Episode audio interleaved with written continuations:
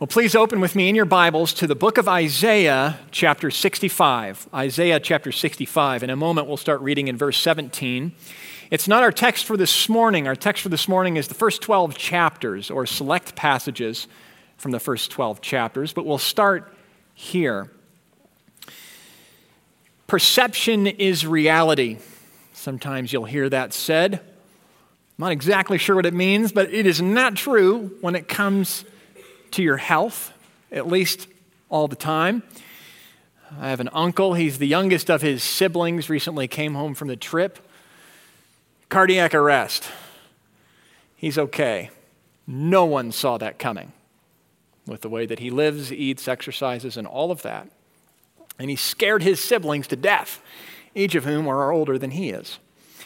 Your perception of your health is not always the reality of your health.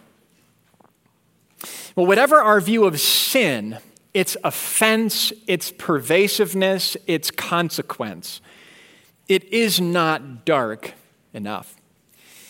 And whatever our view of salvation, its freeness, its glory, and its joy, it is not bright or radiant enough. And that's because whatever our view of God, in His holiness, His faithfulness, and His mercy, it is not biblical enough. But that's why we have the Bible, and that's why we have the book of Isaiah. And that's where we're at in the next five weeks. This is the first in a five week series through the book of Isaiah. Some have called it the Gospel of Isaiah. It's one of the most quoted books in the Old Testament, and it is the prophet quoted more than all of the other prophets combined by New Testament authors to explain the work and person of Jesus. The series is titled A Vision of Two Cities. The book falls into five parts, and we'll give a sermon to each part. It begins with a city and it ends with a city, and these are very different cities, but by the same name. Isaiah sees a vision of two ways to live, two places to bank our trust, two ways of salvation, if you will, and two futures. The Bible, in a nutshell, one way of salvation that does not save, one way of salvation that absolutely saves. So, with your Bibles open to Isaiah 65, let's begin reading where Isaiah ends. Verse 17. For behold, I create a new heavens and a new earth, and the former things shall not be remembered or come into mind. But be glad and rejoice forever in that which I create. For behold, I create Jerusalem to be a joy, and her people to be a gladness. I will rejoice in Jerusalem and be glad in my people. No more shall there be heard in it the sound of weeping and the cry of distress. No more shall there be in it an infant who lives but a few days, or an old man who does not fill out his days. For the young man shall die a hundred years old, and the sinner a hundred years old shall be accursed. They shall build houses and inhabit them. They shall plant vineyards and eat their fruit. They shall not build and another inhabit, and they shall not plant and another eat. For like the days of a tree shall be the days of my people, and my chosen shall long enjoy the work of their hands. They shall not labor in vain or bear children for calamity, for they shall be the offspring of the blessed of the Lord, and their descendants with them. Before they call, I will answer. While they are yet speaking, I will hear. The wolf and the lamb will graze together. The lion shall eat straw like the ox, the dust shall be the serpent's food. They shall not hurt or destroy in all my holy mountain, says the Lord. Well, what a beautiful city this is. The Garden of Eden 2.0, replanted and expanded. Isaiah has grabbed onto language and categories in his own experience to portray and paint a picture of the new heavens and the new earth. Jerusalem, in other words, the place where God is with his people, and all is right. No calamity, nothing sad, nothing bad, not even a memory of those things. And the serpent's head, it's in the dust. Remember Genesis 3 a son of the woman would crush the head of the serpent. Here in this place, in this city, serpent's head's in the dust. He doesn't move, he doesn't breathe. God and his people, rejoicing in one another, happy together forever. Turn with me now to Isaiah chapter 1. Isaiah chapter 1. We get a very different city at the beginning of this book. How does the Jerusalem of chapter 1 become the Jerusalem of the end of the book, given the unapproachable holiness of God, which we will see in our sermon today? And how can we find ourselves in that new city? We should want to know the answer to that question. It is the, answer, it is the question the Bible answers, and that the book of Isaiah will answer for us in its own unique way. Three points today for three sections a, confirm, a confrontation, an encounter, and a story. A confrontation now, chapters 1 through 5. Won't read the whole things, don't worry. We'll just read bookends of it. Before I read, I have to warn you. If you ever gone to the hospital to visit a close family member, uh, but you've been stopped and warned to prepare yourself for what you're about to see, because it will be hard to see. You haven't seen them like this. It shouldn't be this way. Well, make sure you're ready. God's people are in rough shape. Verse 2 Hear, O heavens, and give ear, O earth, for the Lord has spoken. Children I have reared and brought up, but they have rebelled against me. The ox knows its owner, and the donkey its master's crib. But Israel does not know. My people do not understand. Ah, sinful nation, a people laden with iniquity, offspring of evildoers, children who deal corruptly. They have forsaken the Lord they have despised the Holy One of Israel. They are utterly estranged. The whole head is sick and the whole heart faint. From the sole of the foot even to the head, there is no soundness in it, but bruises and sores and raw wounds. They are not pressed out or bound up or softened with oil. Well, whose kids are these? These are God's kids. His children, he says. He reared them and brought them up. Oh.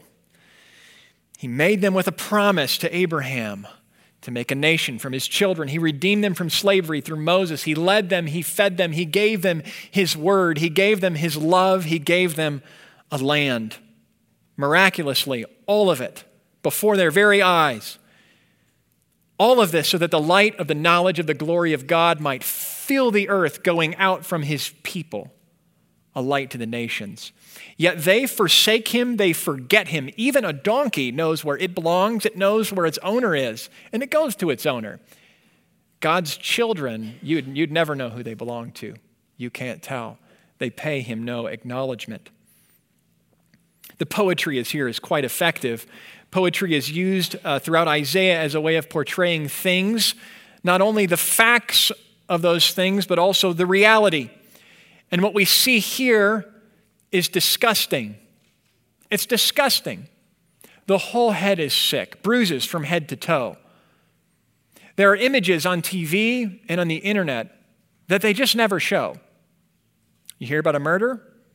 Do you ever see a picture of the person slain in their blood, mutilated? No.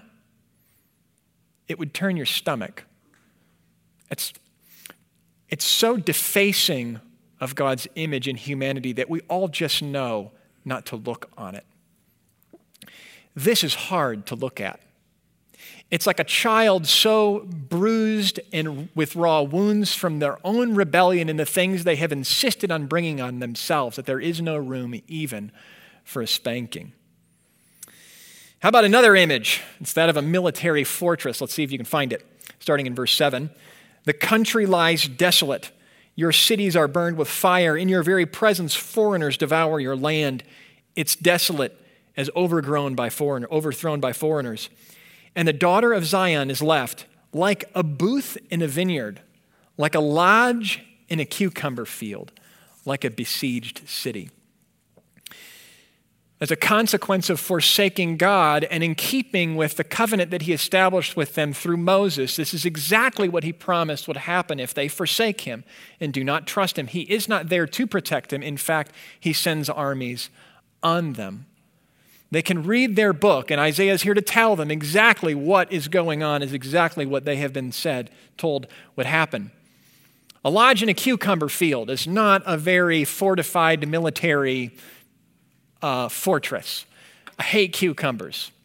And I'm sure that a lodge in a cucumber field is only there to protect you from the sun. It's not there to protect you from an army. It's cucumbers. And that's what they are. That's what they're reduced to. Strength can be compared to this. Hear the word of the Lord, verse 10. You rulers of Sodom, give ear to the teaching of our God, you people of Gomorrah. Wow, if it couldn't even get worse. He calls them Sodom and Gomorrah. Not in some ways you're like, you are Sodom and Gomorrah. He gives them a new name. The rulers and the people, he calls them. This seems a little harsh considering that the next verses speak about their careful and diligent observance of God's specific laws with respect to religious ritual. Should we give them credit? Maybe not. Verse 11. God says, What to me is the multitude of your sacrifices, says the Lord. I have had enough of your burnt offerings of rams and the fat of well fed beasts. I do not delight in the blood of bulls or of lambs or of goats. Even though God commanded them. So, what's worse? A spouse who is unfaithful, who says, I have been unfaithful in my marriage and I have cheated. Or a spouse who has been unfaithful as an adulterer and says, I've been faithful. I pay the bills. I eat at this table every night. Oh gosh, the self deception is insane. So here is Israel performing all of their religious duties and considering themselves obedient, doing whatever they want in their heart. Doing whatever they want in their heart. No surprise. If there's nothing worse than a hypocrite to us, how much more to God? And Isaiah is doing here what the prophets do. The prophets are sort of like God's lawyers, they're mediators of the word. They're bringing to bear the word of God onto the people of God in their circumstances. And In these circumstances, they need to hear God's interpretation of their circumstances and that their whole head is sick, even if they, they cannot tell. Different prophets will uh, have different tricks in the bag. So Ezekiel will he'll eat a scroll to make a point. You can look these up. He's going to lay on his side for 390 days. Hosea, he marries a prostitute and names her unloved to make a point. Jerusalem, uh, Jeremiah, he built a little play city, model city of Jerusalem, and then he destroys it to make a point.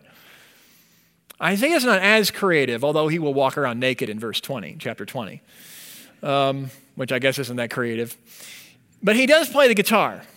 He does play the guitars. Turn with me to chapter 5. Good news, right? We're already five chapters deep in a 12 chapter sermon. Verse 1 of chapter 5 is actually verse 1 of a love song. You guys want to hear a song? Everyone gather in for a song. It's a song, it's a song about a vineyard. I will play my guitar for you. I'm embellishing. I don't know if you had a guitar, but he's singing a song. I don't know how it went, but I've got the liner notes right here, and so do you. Let me sing for my beloved, for my love song concerning his vineyard. My beloved had a vineyard on a very fertile hill. He dug it and cleared it of stones and planted it with choice vines. He built a watchtower in the midst of it and hewed out a wine vat in it. And he looked for it to yield grapes, but it yielded wild grapes. Love song over. He takes the guitar and he smashes it on the ground. Verse 3 And now, O inhabitants of Jerusalem, men, men of Judah, judge between me and my vineyard, the Lord says. What more was there for me to do for my vineyard that I have not done in it? When I looked for it to yield grapes, why did it yield wild grapes? And what's God going to do about it? He's going to remove its hedge, break down its wall, leave it to weeds, and he's going to stop the rain. He is done with the vineyard.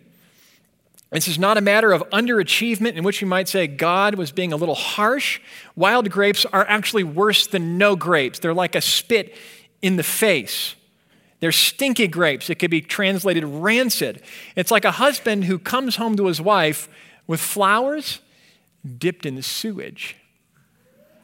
I mean, how much do you have to hate a person to deliver them flowers dipped in sewage? How much do they have to hate and forsake and rebel against the Lord to deliver him wild, rancid, stinky grapes? And so we see, starting in verse 8, I won't reference verses from here out, but we see a series of six woes, which correspond to six, if you will, clusters of fruit. If you've got your page, you can look down and follow me. Israel is to love the Lord their God with their heart, soul, strength, and mind. How are they doing? To be a true model of humanity. This is God's humanity project reborn in Abraham's children. They're to be holy as God is holy. How are they doing? Jerusalem, the center of God's work in the world. Jerusalem, God's people, a light to the nations, holy as He is holy. What do these clusters smell of? Six clusters, six distinct smells. Cluster one, materialism. They rig properties to edge out the poor in order to put them together and make super houses. Square footage is important to them, lots of space to move around. Cluster two, hedonism. They get, out, they get up early in order to drink and play music all day long until night, with no regard for the deeds and works and word of God. Cluster three, cynicism. They pull, they pull sin as eagerly as a horse does a cart and say to God, Oh, let the Holy One counsel us. Please come, as if to mock him. We will do what we want. Oh, but hurry if you, you have something to say. Cluster four, relativism.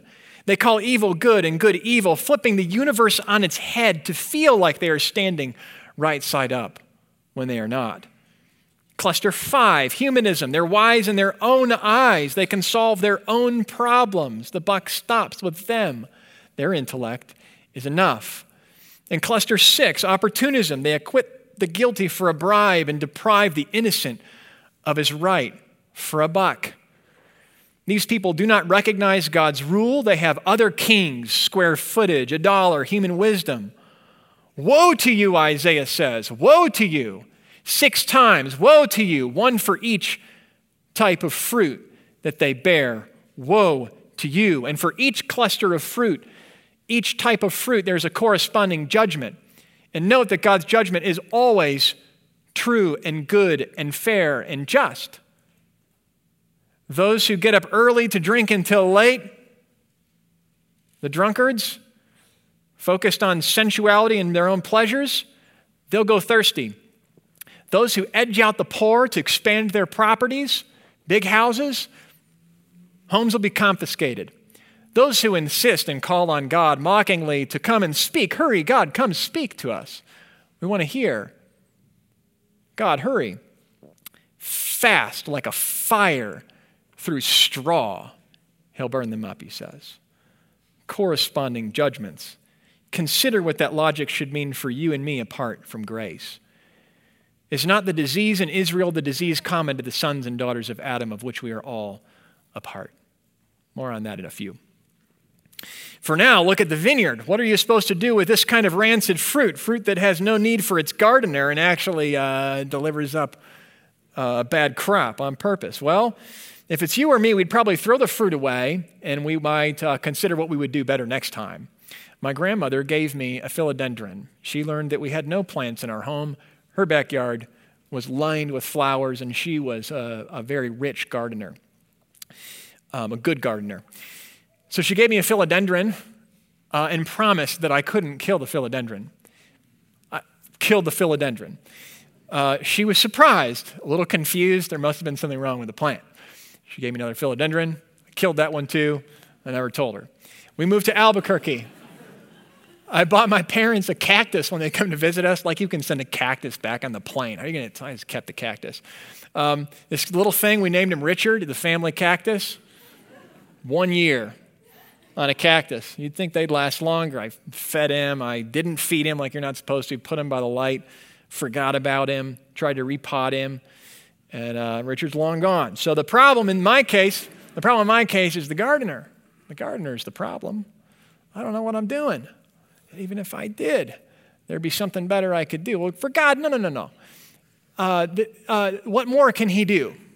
What more can He do? The problem is in the fruit. The problem is in the heart of humanity. The problem is in our uh, that we're born in Adam. This is God's vineyard. God is going to tear this vineyard up, and with three implements human predators, lions, horses, natural forces, the mountains will shake and bodies will fall in the street, and nations that he will call with a whistle from afar. arrows sharpened and bows bent, after which the lights go out. Isaiah 5:30, behold darkness and distress, and the light is darkened by its clouds. God, my friends, is really, really, really into theism. He's really, really into himself being the center of the universe because he is, and himself being the center of our universe because that's what he made us to do, to bring him worship, to love him, to serve him. There's no one more glorious, there's nothing more glorious. Nothing more wonderful, more lasting, more tender, more satisfying than him. And they delivered him a, ransom a rancid harvest. Isaiah sees Jerusalem on her deathbed. The whole head is sick. She's like a, a booth in a vineyard, a lodge in a cucumber field, and the lights are going out. Rancid grapes. But really, it's less like a deathbed and more like an electric chair. Chapter 1 started by calling on heaven and earth to witness as though in a courtroom. But Jerusalem doesn't even know it, and that's actually part of the problem. The smell is too familiar. But still, believe this or not, Isaiah, you'd think like a crazy man, has incredible hope for these people. After all, he wrote what we read at the beginning of the sermon. He also wrote this, tucked away into the verses that we read at the beginning of chapter 1 I will restore you as at the beginning after you, after you shall be called the righteous and faithful city. Isaiah 4 2. In that day, a branch of the Lord shall be beautiful and glorious. His people will be restored, faithful, righteous, beautiful, and glorious. How? How will this come about?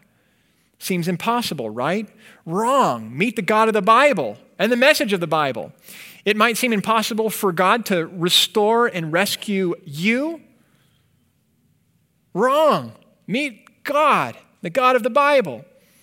The room is full of stories of God recovering and restoring broken down messes. And all of us have our origin in the corrupt, wild grape yielding vine of humanity. The prophets always bring both judgment in accordance with the people's failure to meet the covenant obligations, but the prophets also always, always bring hope in keeping with God's faithfulness to keep his promise tied to the covenant. The how is the big question. If the blessings of God and his covenants are brought about by means of obedience of the people, the blessings being sure and promised, but they come about in the course of obedience, how will that come about? Well, Isaiah is going to answer this as we go. How does the city in chapter 1 become the city at the end of the book? And then he speaks about on a loop throughout the book. Well, our first hint is around the corner, chapter 6. We've seen a confrontation and now we see an encounter. Isaiah sees the Lord on his throne. Isaiah sees the Lord on his throne. If chapter 1 required a warning because it was too dark, then chapter 6 requires a warning because it's too bright. This is maybe the most deadly and at the same time life giving scene in the Bible. Isaiah 6, 1 through 5. In the year King Uzziah died, I saw the Lord sitting upon a throne, high and lifted up, and the train of his robe filled the temple. Above him stood seraphim. Each had six wings, two, two with which he covered his face, and with two he covered his feet, and with two he flew. And one called the other and said, Holy, holy, holy is the Lord of hosts. The whole earth is full of his glory. And the foundations of the thresholds shook at the voice of him who called, and the house was filled with smoke. And I said, Woe is me, for I am lost. I am a man of unclean lips, and I dwell in the midst of a people of unclean lips. For my eyes have seen the King, the Lord of hosts. My friends, look at God. King Uzziah has died. This king is alive and he will never die. Look at God on his throne. Look at God in his temple. The temple is the hot spot for the presence of God in the universe. This is where he meets his people. How majestic is he? Well, let's look at the train of his robe and see how long that is, because that's an indication of how great and glorious and majestic this king is. His robe fills the temple. Now look at what's happening around him. He's surrounded by creatures, burning ones, fire being the symbol of the holiness of God. Remember the flaming swords which guarded the way, guarded the way back into Eden. Eden being a place that humans do not belong because we're polluted with sin and we're guilty and God is holy and that's where God is. Banished from his presence, flaming swords at the doors. There's no entry. This is holy ground. Or the burning bush when God came and met his people in meeting Moses. Holy ground a burning bush. The fire wouldn't go out. The creatures covering their faces, they can't look at God. The creatures are calling to one another. Of all the things that they could say, what are they saying? Holy, holy, holy, which is not an aesthetic repetition. If I were to say, you're wearing a red shirt, that's red, red. That'd be really red. You get that in the Hebrew Old Testament. Two of the same word put together, it might be translated very red. This is the place where we see three words come together holy, holy, holy. Perfection times perfection times perfection. Nothing more need be said. And what does it even mean? Well, look at him. You can't. That's the point. He's that great. He's that bright. He's that glorious. He's that powerful. He's that majestic. He's that, he's that God. This is God's godness, His holiness, perfect in power, in love, in purity, like being up against the sun. If you are not like Him, you are destroyed by His brilliance. The Lord of hosts is exalted in justice, Isaiah said and the holy God shows himself holy in righteousness. The foundations are shaking. The house is filled with smoke. And go figure, this is God's touchdown spot on earth. Now look at Isaiah. He's seen the king with the, his eyes, he says.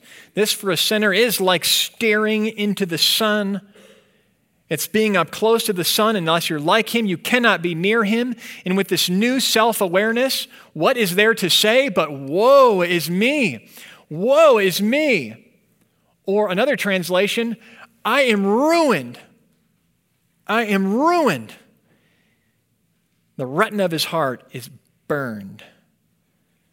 There are people in this world that we would be afraid of. People, you know, who walk with two legs and they wear clothes like you do and they'll die just like you do. But you shake. If you had to talk to them, you wouldn't know what to say. The boss, the CEO of the company, the boss's boss's boss. Ever see that show, Undercover Boss? That's a good one. Where like the CEO shows up and hangs out with some an employee in the store, and then the, the employee like throws the company under the bus. oh, man. Yeah, it's sad entertainment. Don't watch it. Um, and sometimes the guy's like, Have you seen that show, Undercover Boss? This guy's acting really weird. There are people that scare us. There are people that, because of their beauty and their brilliance, intimidate us. I didn't talk to my wife for a full year. I think once I tried to talk to her, and I found out she was from Michigan, and that was it. I didn't know what to say. She didn't know what to say. Uh, I was sure that she would reject me if I said anything more than I had. Surely her parents raised her to stay away from people like me. I had an afro for part of college, you know? Um, a little loud, a little ridiculous. There, what I'm saying is there are human beings that intimidate us, that we divert our eyes from. God made the universe. How much more God? We have no idea how great He is.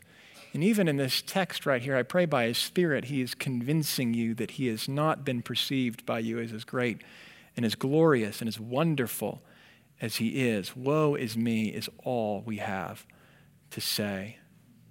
I'm a sinner with unclean lips from a people with unclean lips. However, did Isaiah come out alive? And that's really the question, right? Because he writes, he lives to write this. So, how did he come out alive? How can a sinner meet with the holy God and live? I hope you're asking that question. There's really no more important question. The sin in this city wasn't just the city's sin or Isaiah's sin, it's the sin that's characteristic of the whole human race, every son and daughter of Adam. What should be especially alarming is that this city had every special advantage literally in the universe for knowing, love, knowing and loving God. No no one, no human has an excuse not to, but no humans have ever had a better reason to love God, and this is what we've got. Children I have reared and brought up, God says. Isaiah with his people was guilty, but however self deceived he may have been, he was deceived no longer. Then, then, verse 6. Then one of the seraphim flew to me, having his hand, in his hand a burning coal that he had taken with tongs from the altar. And he touched my mouth and said, Behold, this has touched your lips. Your guilt is taken away, and your sin atoned for. An altar, a coal, some tongs, and a touch. Is this a joke? Is this how we solve the problem between a guilty sinner and a holy God? It's no joke at all.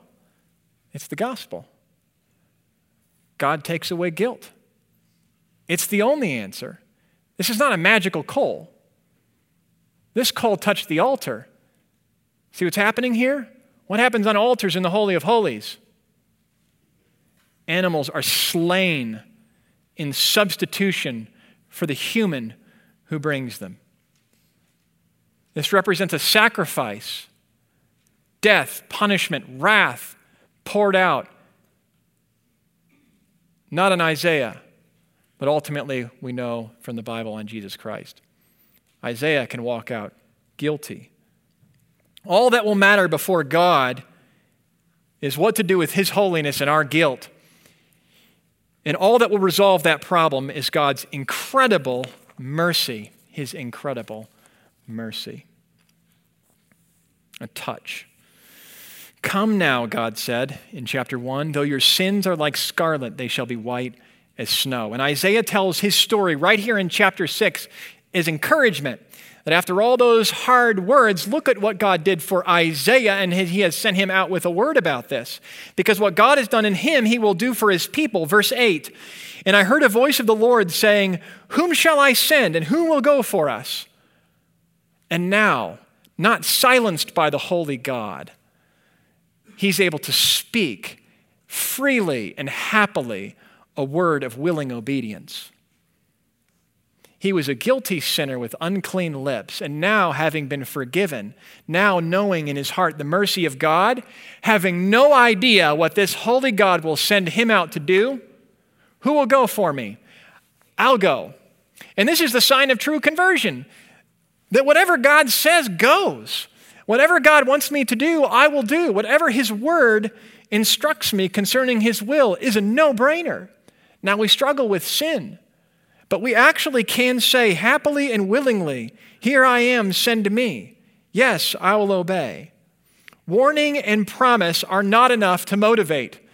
The first five chapters are not enough. We need a vision of the holiness of God, and we need an experience way deep down in the heart of the mercy of God if we're to obey. If you find yourself helpless to obey God, maybe, maybe it's that. You do not have a vision of His holiness, and therefore you have not experienced in your heart His great mercy. Forgiven of his sin, it's an honor to be sent by God. What will God send Isaiah to do. Verse 9. And he said, Go and say to the people, Keep on hearing, but do not understand. Keep on seeing, but do not perceive. Make the heart of this people dull, and their ears heavy, and blind their eyes, lest they see with their eyes, and hear with their ears, and understand with their hearts, and turn and be healed. Interesting. Usually, when we quote Isaiah in this section, it's God's call who will go, and it's the answer here I am, send me. But usually it's with great expectation for all that God will do. Well, Isaiah is fully expectant of all that God will do, but it's not exactly what we might have thought. God, through Isaiah's preaching ministry, is going to harden the hearts of his people further. This does not mean that they're not culpable for the hardening. What it means is God is going uh, through his word to harden the heart so that all that is really there is shown for what it is in its ugliness and its hatred for him.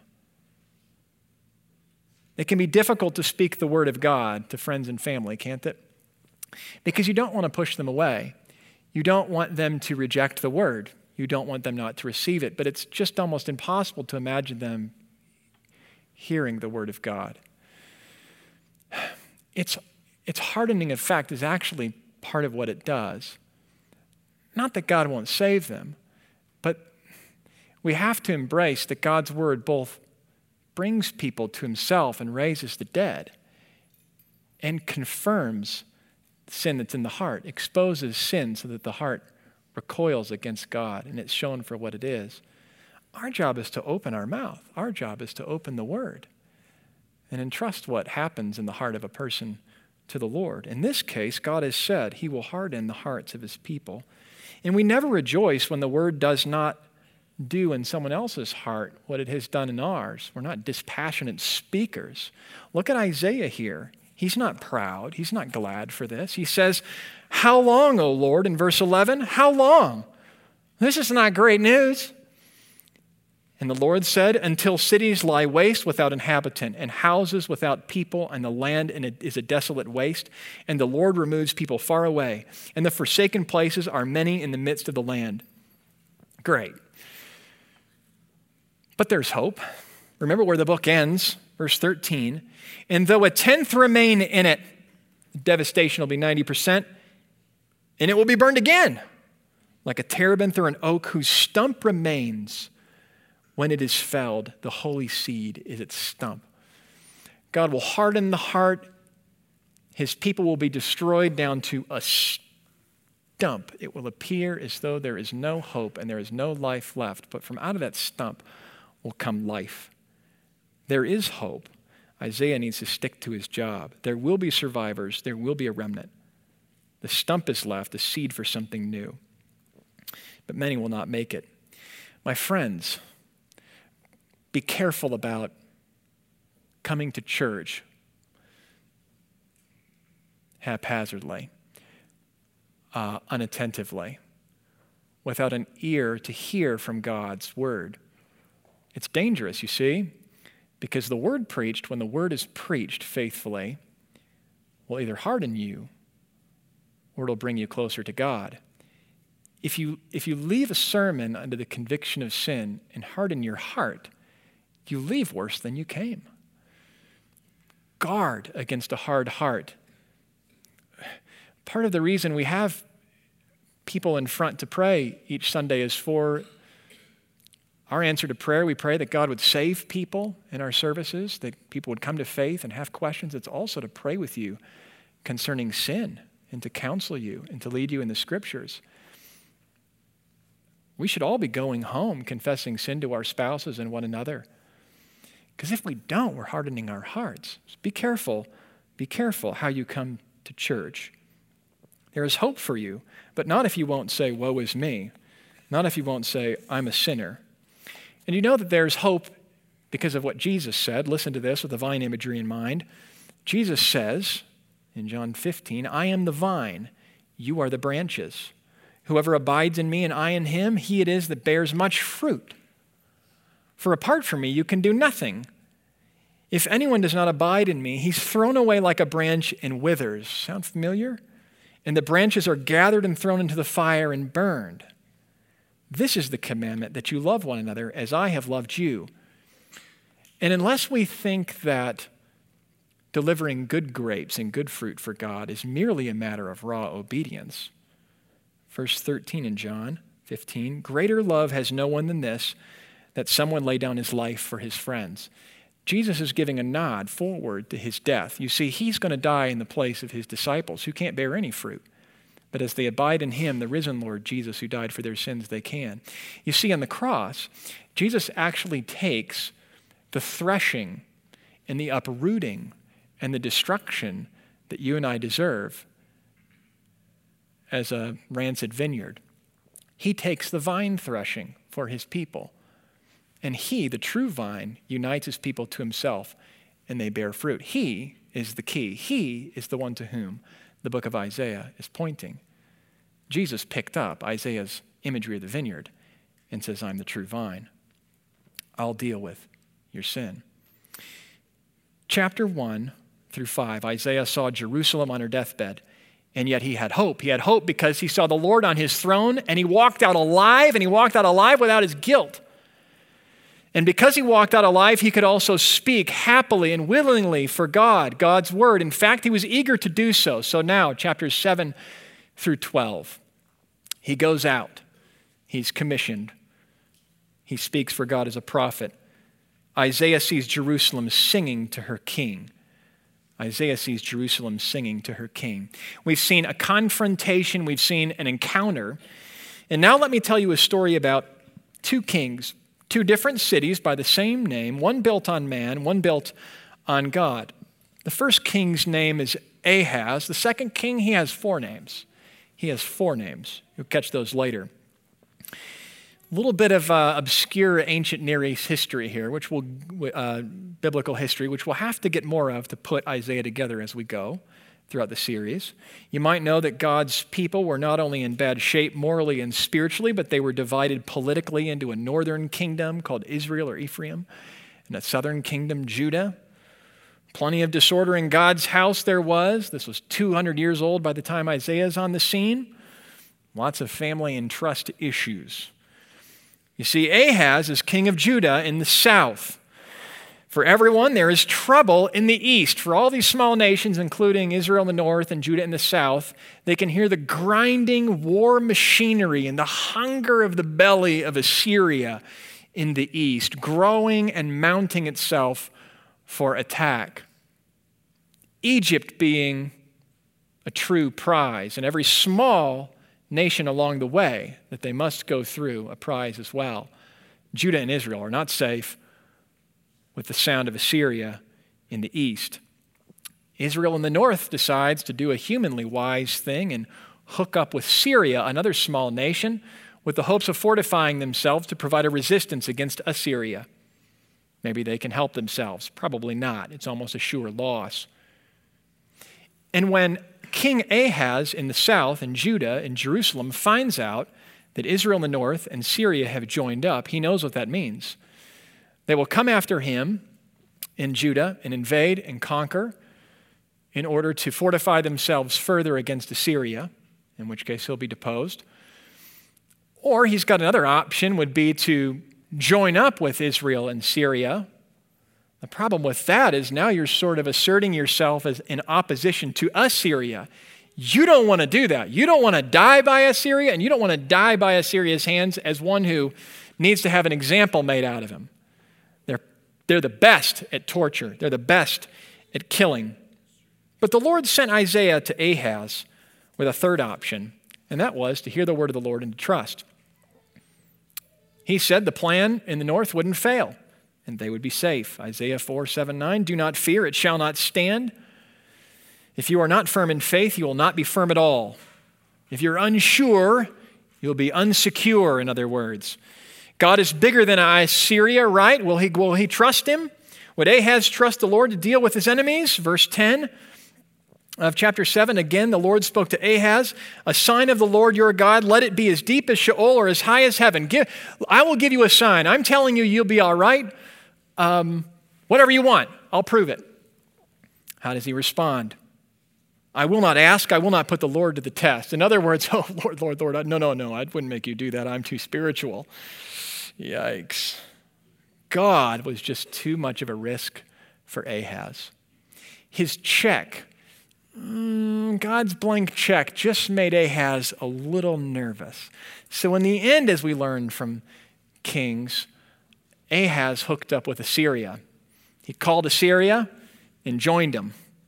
And that ended really, really bad. Really, really bad. God or Assyria? He picked Assyria.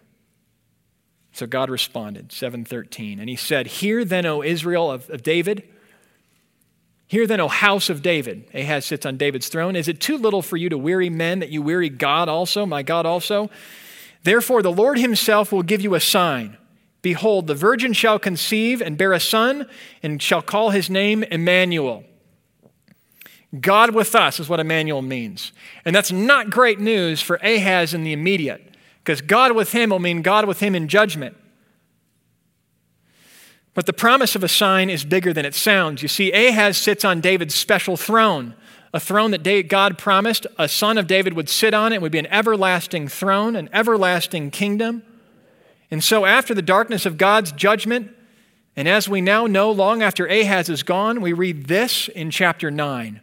Turn with me to chapter 9.